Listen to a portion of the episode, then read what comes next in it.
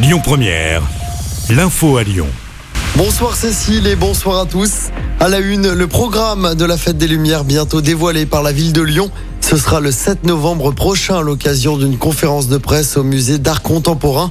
Place des terreaux, place des Jacobins, place Bellecour, parc de la Tête d'Or, colline de Fourvière et d'autres sites à découvrir, annonce la ville de Lyon aujourd'hui. L'événement, pour rappel, se déroule du 8 au 11 décembre. Des salariés du dépôt de carburant de Fézin réquisitionnés. Sept employés qualifiés sont forcés à travailler pour assurer le fonctionnement du site. On l'a appris ce matin. Décision prise par le gouvernement alors qu'un tiers des stations-service manquaient encore de carburant ce matin et que les grèves se poursuivent chez Total. Par ailleurs, le gouvernement, pour rappel, a annoncé la prolongation de la ristourne de 30 centimes par litre à la pompe jusqu'à mi-novembre. Même chose hein, pour la remise de 20 centimes mise place par Total Énergie. Quelle ampleur aura la journée de grève interprofessionnelle de demain pour les salaires?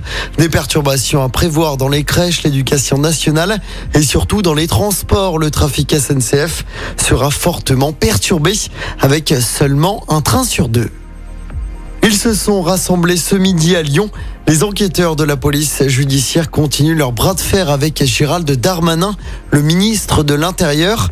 Ils refusent la réforme de la PJ, réforme qui, selon eux, porte atteinte à l'efficacité des enquêtes. Des rassemblements étaient également prévus aujourd'hui dans d'autres grandes villes françaises.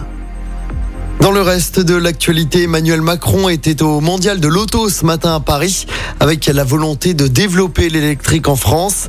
Le chef de l'État annonce que le bonus écologique pour les voitures électriques va passer de 6 à 7 000 euros. C'est pour les ménages les plus modestes.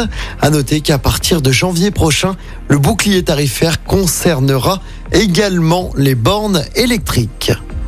En football, l'actualité, c'est évidemment la remise du Ballon d'Or ce soir.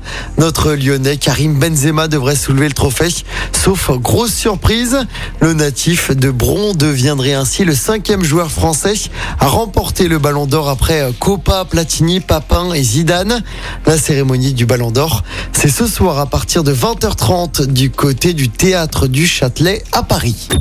Écoutez votre radio Lyon Première en direct sur l'application Lyon Première, lyonpremière.fr et bien sûr à Lyon sur 90.2 FM et en DAB+. Lyon Première